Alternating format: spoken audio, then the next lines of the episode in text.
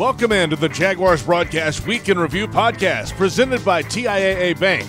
JP Shadrick with you. Today is Friday, June 19th. Let's get right into the best of the broadcast week. We start this week with the Ozone podcast from Monday. John Oehser visited with Director of Player Development Marcus Pollard and running backs coach Terry Robiskie, two men who have been important pieces of the Jaguars' social justice and racial equality initiatives. Both spoke during the Jaguars' march to the Jacksonville Sheriff's Office steps, and Robiskie was nearly moved to tears that day, talking about the organization's involvement. Robiskie has been involved in the NFL since 1977 as a player, and then from the early 80s as an assistant coach. He explained to Oehser a little bit of his background and why this movement feels different. Uh, I grew up in an environment where I didn't, I, it wasn't really, there wasn't white people in my environment. Now, again, yeah. Maybe Marcus's situation was different. Uh, I don't know Marcus's high school, uh, his elementary school. I don't know, you know, who was his classmates. I don't know who Marcus went to class with. You know what I mean? But I tell people I grew up in a hometown of 2,500 people. Maybe, maybe uh, I, am I'm hard pressed to believe it was uh, 200 white people in my hometown. Okay. I went to a high school. My high school very very small about 400, 400 students.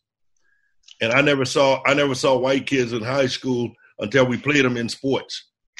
We we, we didn't do that. Even when America said uh, we're going to integrate, we had a lot of uh, our, especially our good athletes, a lot of our good players left from us and went to the white school because they thought they'd give them a better opportunity to go uh, progress and and and and become better players and get scholarships but nobody left that white school and came to our school. I mean, not even not even a cheerleader.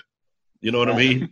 But then I, on the other side of that, uh, leave from there, and I signed a scholarship with one of the largest white universities in the world, in LSU. Right. LSU, right? Understand? So uh, I go from a hometown of uh, 2,500 people, two, 300 white people, to 25,000 white students on the campus you know, and it was only seven of us when I got there. But from there, I left and went to the Oakland Raiders, and some of my best friends became uh, became white guys. I mean, and again, you know, when I got there, they had just won a Super Bowl, so we all loved everybody. You know, so like you said, Marcus talked to Peyton on one side and and talked to Wing on the other side. You know, I understand that. I understand all of it. But the thing I'll say is the things I have seen in recent days, when Marcus said a minute ago, we were at the march yesterday when the mayor says that statue is coming down. So Marcus, you got to know it's it's changing. You better believe you better believe it's changing. You know, and that's why when I was on the step and I stood up and spoke and said what I said on Friday, mm-hmm. again, in my little bitty community back home, I think 1967 or 68, one of them two years there, we marched. We marched against an all-white school board because they had fired a black coach that we had. And we decided we was going to march and we was going to picket it. And what I'm saying is all my life at that little bitty school down in Louisiana, we were always the second class group. We were always the blacks that didn't matter. You understand? Um, nothing we did to nobody mattered, but it mattered to us. You understand? And what I'm saying is for me is from my very first march again in 1967 when I was 13 years old, Shad Khan and Doug Marrone and Dave Caldwell was on the other side of that march for me. Those were the guys we were looking at and yelling at and cussing at and fussing at and going at. You understand? The thing that I have seen that's different is when you said a minute ago, you and Marcus have had a lot of conversation over the years, but y'all have never been able to talk about racial issues. Y'all never the thing that's been phenomenally beautiful for me is in Jacksonville as a Jaguar.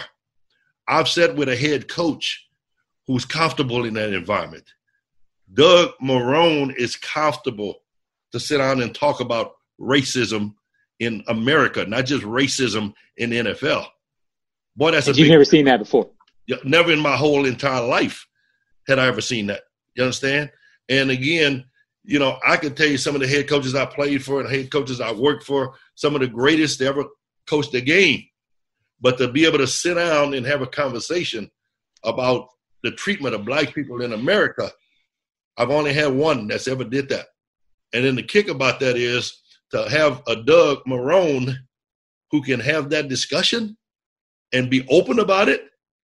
Now we're not sitting there using the N word, but we're sitting there having a conversation, and this mm-hmm. guy can talk about his feelings, his family, their thought process about blacks and how blacks are being treated. And then after I get up from that desk of talking with Doug Marrone, I hear there's an owner of the same organization that stood up and talked about the racism he has seen mm-hmm. to him.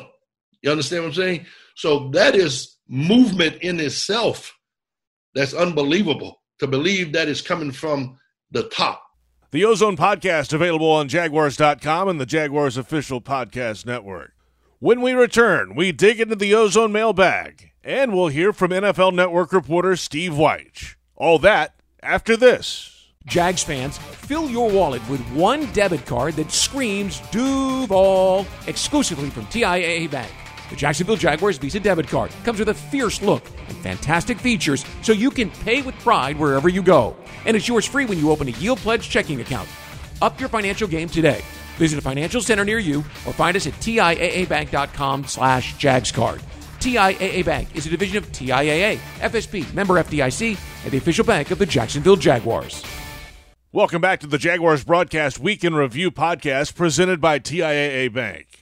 Let's go back to Jags Drive Time Tuesday morning. I filled in for Ashlyn Sullivan this week, and John Oehser, Brian Sexton, and I dug into the ozone mailbag.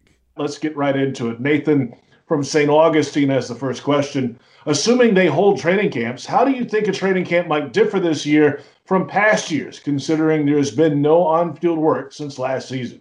Well, this is a different question than what we just feel. That I think he's asking more about what it's going to look like on the field.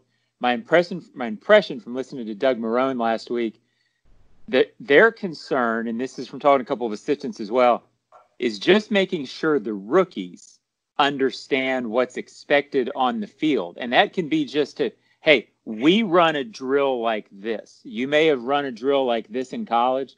This is what we need you to do in this case. This is what we expect from this drill. Even this bag drill, they might run differently. This, uh, you know, period four tight end drill, they might run differently. So I think there'll be a little bit of that, making sure they know what to do. At that point, I don't know how much you can differ beyond that because there's a limited amount of time. There's still a limited amount of time. You can't make them work overtime. You can't schedule extra practices, extra hours. So at some point, there has to be an element of, you know what? We taught you guys this play on June 10th when we were virtual. We need you to go run it. They'll go slower. Todd Wash has talked about trying to go slower, but I think there's a limit to how slow you can go a week or two into this, they need to be up to speed. John, just a thought here. I talked to a, a retired coach who told me that he'd been thinking about ways to tweak training camp to get more out of it. He said if it were him, he would probably put some tents out on the practice field and do meetings on the practice field. So, in other words, sit and watch some tape and then go out and have a walkthrough. Yeah. Not not back and forth to the locker room, to the restroom, out to the field, back in, but to maximize time yeah. be able to do some film study and then go right out on there. Not full hardcore practice time, but walkthrough. Okay, guys, let's go back to the tent now and let's go through these four or five things. Maximize the time that you're given by the collective bargaining agreement and be able to get on and off the field with the element of video. Let's stay in the ancient city, Gary and St. Augustine. Do you think the 2020 season will start as scheduled? Yeah, I do because there's incredible financial incentive to do so. Everybody, meaning you know the nation, sports fans, absolutely want it. They have been in high gear to make this thing start. Uh, so I do think it'll start. I, as we talked about earlier, I don't know what contingencies and what obstacles they're going to have to face because I don't think anybody particularly knows. Those are going to come up as they go.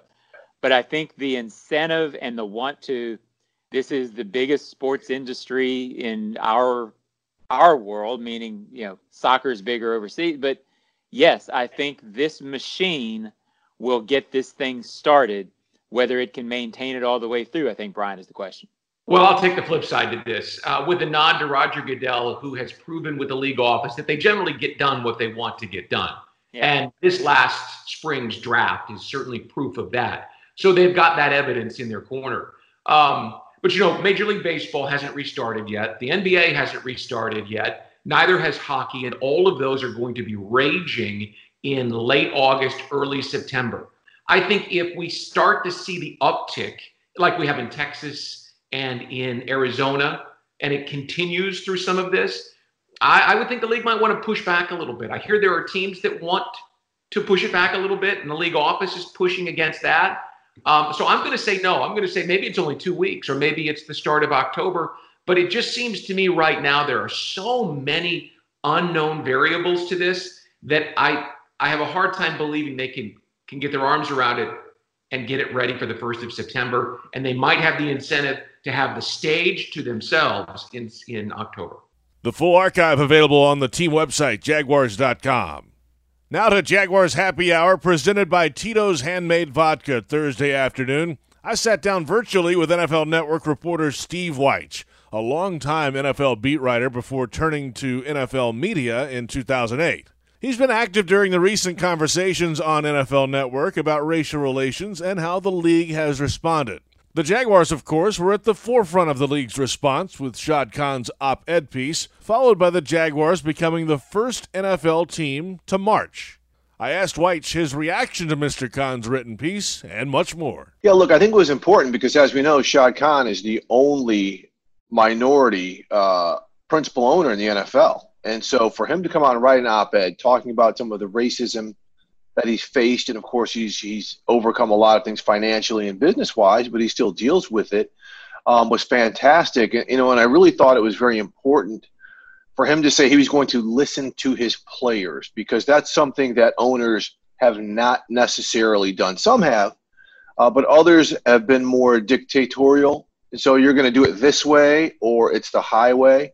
So the fact that that's the tenor he set for the organization, I think, is very important um, because it lets coaches know, okay, good, I can give my players maybe some opportunities or freedoms, and it lets players know that they can seize control of the narrative or what is going to happen with the players without any type of obstruction.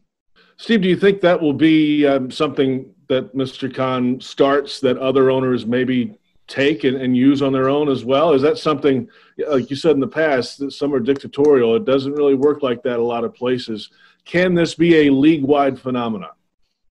We'll see. Um, you know, look, some owners have stepped out and they've made statements, but, you know, are they going to put actions behind their words? And some owners have been very active. David Tepper with the Carolina Panthers severed ties with their big security agency uh, because their, their CEO or their head was very dismissive of some of the things publicly about what, what people are protesting against. So, you know, th- this is a wait and see, but I do think Shad Khan, and, and taking the steps that he's taken, has shown significant leadership, maybe to the rest of the owners, but I think absolutely to his players and people in the community who can see that the influence the Jaguars could have and kind of being a guiding hand and measures to be taken to kind of make some, some repairs to what's going on right now.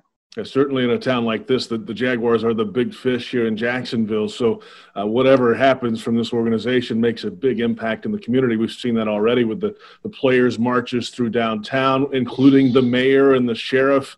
You don't get a lot of uh, work both ways in a lot of places, but Jacksonville is a place where that has happened so far.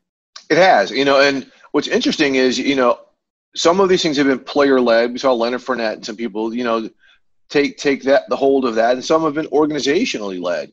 But I mean, think back when you were a little kid.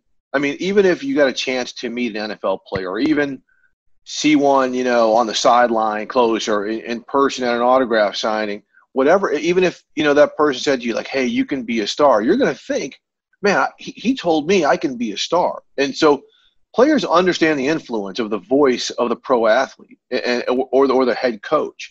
And, and that's something uh, you know you're seeing more and more players recognize during this situation, this movement, whatever you want to call it, that we're in right now. And I think they're understanding that, yeah, we may not be able to change the minds of some people who are older who are ingrained, but we can teach these young people or show these young people a way that we can be better and more tolerant and more accepting. And, and, and that's what I think so many people are forgetting about because maybe the people who aren't buying the tickets, but it'll be the next generation to buy the tickets, those can be the significant influencers or those to be influenced in this moment. The archive of Jaguars Happy Hour available on Jaguars.com or the official Jaguars podcast channels, and a video version of that interview with Steve Wyche. The full interview is scheduled to come out early next week on the team site. We're in the dead period of the offseason, so the next few weeks, Jaguars radio and digital shows will be on hiatus. We'll keep you posted on any breaking news or social justice matters from the Jaguars on Jaguars.com and the Jags social channels. Catch all the Jaguars news, video, and audio on the official team website, Jaguars.com. Thanks for listening. I'm JP Shadrick. We'll catch you next time on the Jaguars Broadcast Week in Review podcast, presented by TIAA Bank.